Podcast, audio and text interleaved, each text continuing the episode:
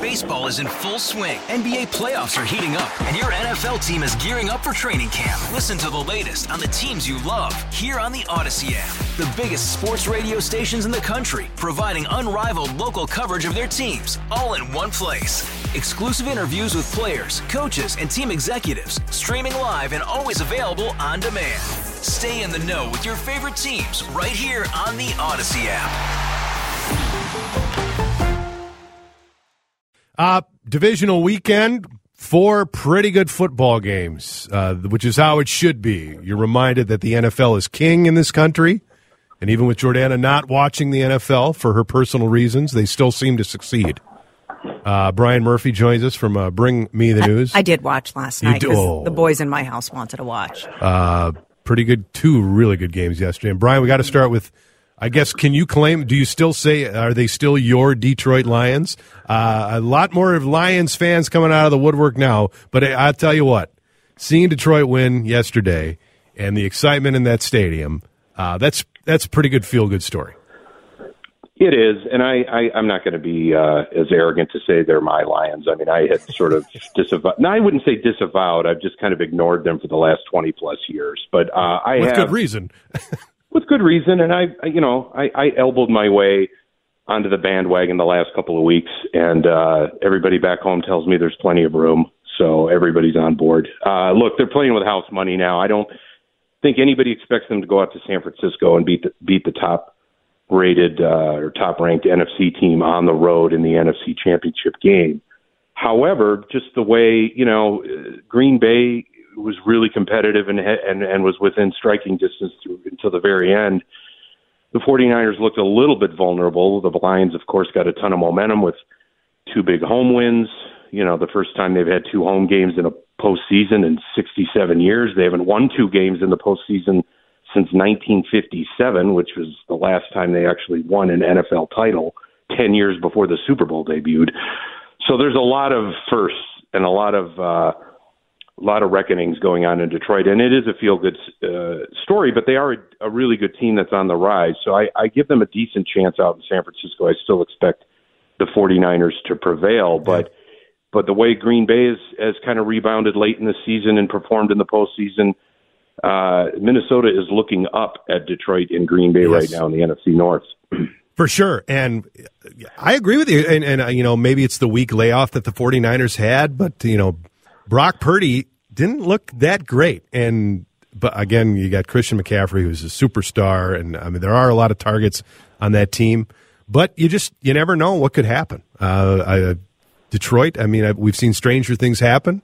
And man, Dan Campbell, he's like, you remember it was three years to the day yesterday where he had that press conference and he's talking about biting kneecaps.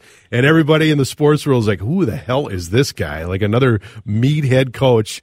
But boy, he's got that team really uh, believing in him. And I saw a stat yesterday, too. Not only the coach, but the general manager of the Lions. Forgive me, I don't know who that person is. But uh, taking a look at their 2023 draft class, I mean, Gibbs is a stud. Uh, and it, I mean, that you look at what uh, Kwesi has done here, nothing even close. So bravo to the Lions and the in the direction they're moving.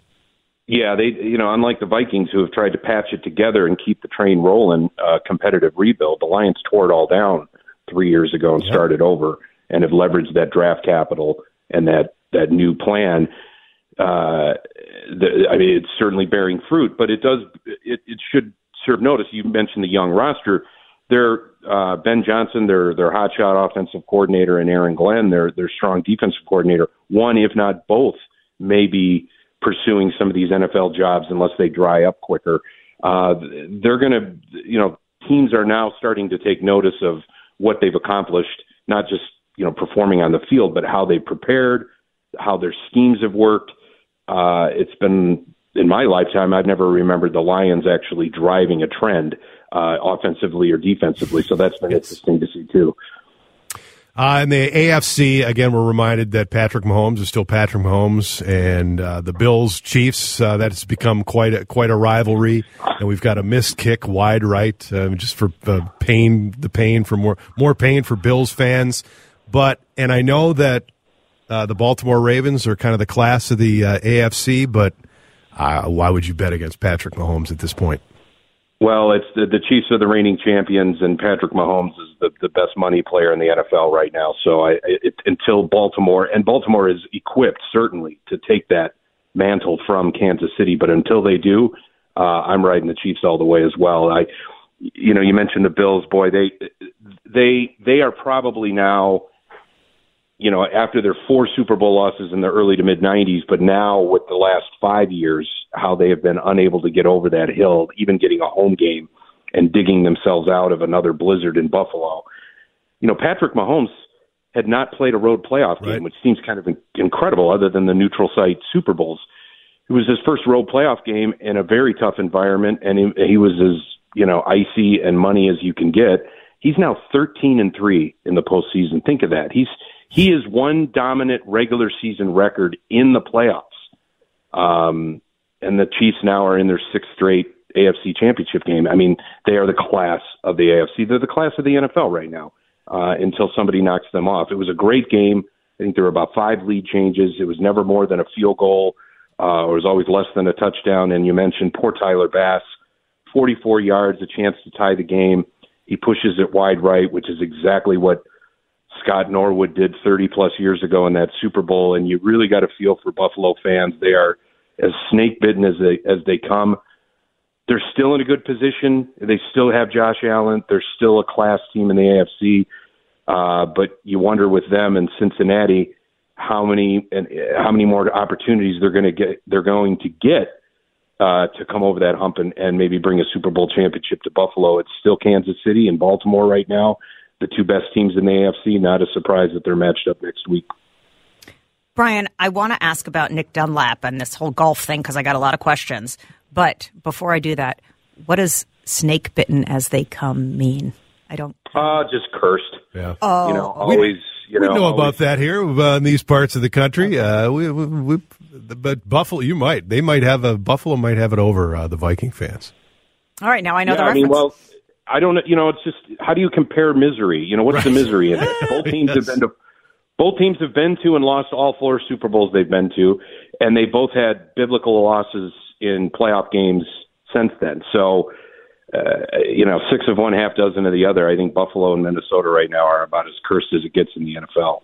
Okay, could we talk about this Nick Dunlap person? Cool. And for those who haven't heard this story, uh, University of Alabama sophomore became the first amateur to win a PGA Tour since Phil Mickelson in 1991. Yep. Now, apparently, this is what gets me. He won the tour event, but he can't collect the $1.5 million first place prize. Uh, I have a lot of questions. First, how is an amateur uh, allowed to play? And then why can't he get his money, Brian?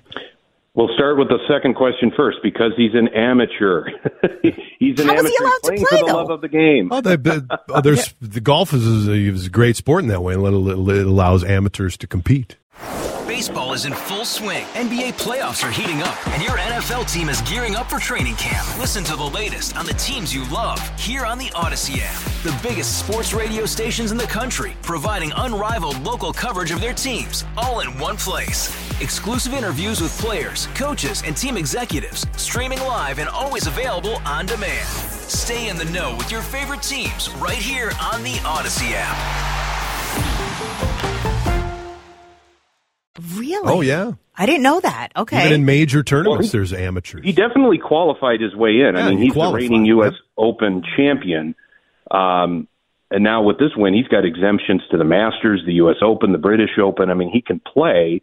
Uh, but as long as he is uh, enrolled at the University of Alabama and is not filed for his PGA Tour card, he is considered an amateur. So the $1.5 million first prize went to the second place winner, the guy from South Africa. His name escapes me, uh, who he beat. But yeah, it, it is a great story. And you know, if if you if you're not following golf, which I don't normally, except for the majors, I until waking up this morning, I'd never even heard of this kid. Um, so he wins the American Express tournament, which had been known as the Bob Hope Classic for decades. It's out in Palm Palm Desert, California. 20 years old, sophomore at Alabama, as you mentioned, first amateur since Phil Mickelson, who won the Tucson Open in 1991, and he's only the third amateur to win on the PGA Tour in the last 67 years. This is a huge story.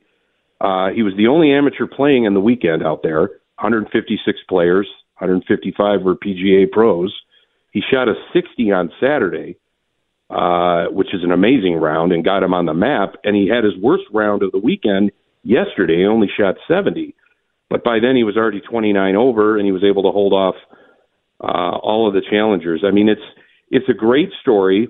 He literally had homework from his uh, sophomore classes at Alabama with him on this trip. So cute. And now he's he's he's deciding whether he's going to either just turn pro now yeah. and and put off his eligibility.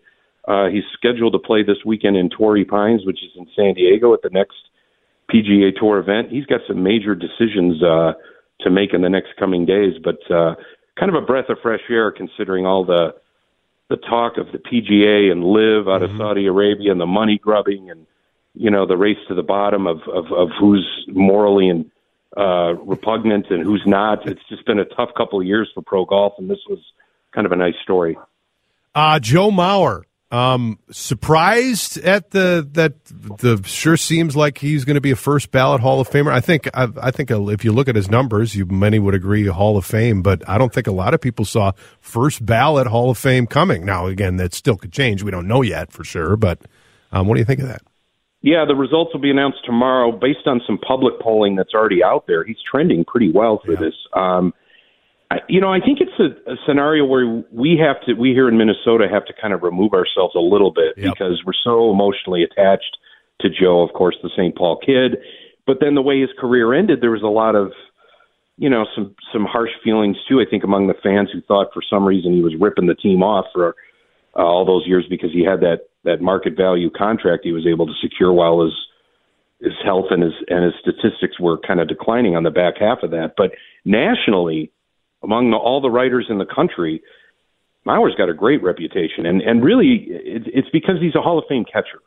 He didn't complete his career as a catcher, but what he accomplished in the first part of his career as a catcher was phenomenal. I mean, three batting titles, no catcher's ever done that before. Six time All Star. He won a gold glove. He was the 2009 American League most valuable player. Um, I think maybe the Twins' lack of playoff success with him, and also, again, that slow decline after he suffered concussions and, and relegated him more to DHing at first base, he became more of an average ball player after that. But the first eight, nine years of his career, maybe even 10, I mean, he was on a Hall of Fame trajectory just as a catcher, and I think that's what's kind of elevated him in the national perspective and gotten him on the verge of becoming yep. A first ballot Hall of Famer. Which you're right, it doesn't happen very often. And really quick, I mean, if he if he does get in, this is as much a St. Paul story as anything. He'll join Paul Molitor, Dave Winfield, and Jack Morris yeah. as four kids from St. Paul who grew up within a two mile radius. Granted, there's a generation gap with Mauer but think of that. Yeah. I mean, St. Paul is not a baseball hotbed, and you're going to have four Hall of Famers uh, with distinct careers uh, that grew up right around each other. Brian, can we? we I want to take a quick break. Uh, we'll come back if you can hang on. I want to ask you about uh, the demise of Sports Illustrated. Is that all right? Sure. All right. Yeah, That's no coming up next. Last Friday, staffers at Sports Illustrated were notified of massive layoffs. Some immediately, others going to be gone in the next three months. So, Brian, I, Sports Illustrated was iconic. You know, for my Every first Thursday. husband, for my son, even for I used to read Rick Reilly sitting on the toilet. Sorry, everybody, but like I loved Rick, and I mean, Rick it, appreciates that reference. I, sorry, we have, love you, Rick, but I mean, is it going to really be gone? What's the story about Sports Illustrated? Is it totally Sad. going away? Sign of the times.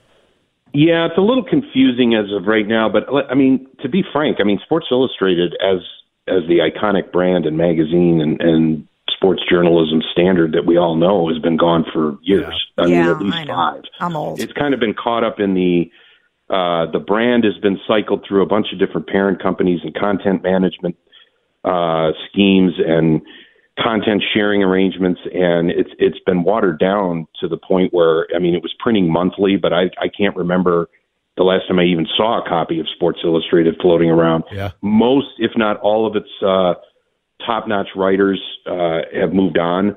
Uh, what it's really kind of become is a little bit more of a content farm, and and you got some young folks, and, and I'm generalizing here, but in markets that are just producing copy, but aren't really go. It's not the in depth cover story. No. Big event happened. I want to see what Sports Illustrated says, both in its coverage and also its photos and its context. You know, as you mentioned, Adam. I mean, yeah, that was something to wait. That and the sporting news, which I grew up reading as well. Uh-huh. Uh, Newsweek. I mean, you know, news magazines, weekly news magazines are like newspapers. I mean, they're relics. That's not how we consume uh, media anymore in this country. But it's sad that it, it it sort of has become a Frankenstein brand that you know all these companies recognize the power of SI and Sports Illustrated and what it means, but it's what it was, and it's not what it is anymore. And they're opening up, you know. Gift shops and and and vacation resorts themed at of Sports Illustrated, but that's not what Sports Illustrated was or should be, which is quality journalism. And now it's just sort of a brand that's being kicked around as a as a bargaining chip and a and a and an asset among all these companies trying to figure out what to do with it next. But it doesn't sound like there's going to be a lot of original content produced anytime soon. Well, they got busted. What was that? Like a month ago or a couple months ago when they, had Yes. A- they were doing that? AI. AI reporting. That was oh, terrible. Oh my God. under the under the Sports Illustrated flag, which Yes. is nothing for. I mean, you know, it, it, it's it's like you know selling you know Salisbury steak under the label of a Capital Grille steak. You know, it's just it's not the same. so embarrassing. I know. There's a place for Salisbury steak if you know you're getting Salisbury ah. steak. All right, Yeah, Brian. if, your Th- if your expectations are low and you're hungry and you know what you're getting into, that's Amen, fine. brother. That's and you need a lot of sodium. I pride myself on low expectations. yes, sir. Brian Murphy. Oh, thanks for staying on a little thanks, longer Brian. with us and doing so many different stories with us today. Appreciate you. Yeah, no problem. Have a good week, everyone. You got it. Brian Murphy uh, from Bring Me the News and uh, Purple Insider. Baseball is in full swing. NBA playoffs are heating up, and your NFL team is gearing up for training camp. Listen to the latest on the teams you love here on the Audacy app. The biggest sports radio stations in the country, providing unrivaled local coverage of their teams, all in one place. Exclusive interviews with players, coaches, and team executives, streaming live and always available on demand. Stay in the know with your favorite teams right here on the Audacy app.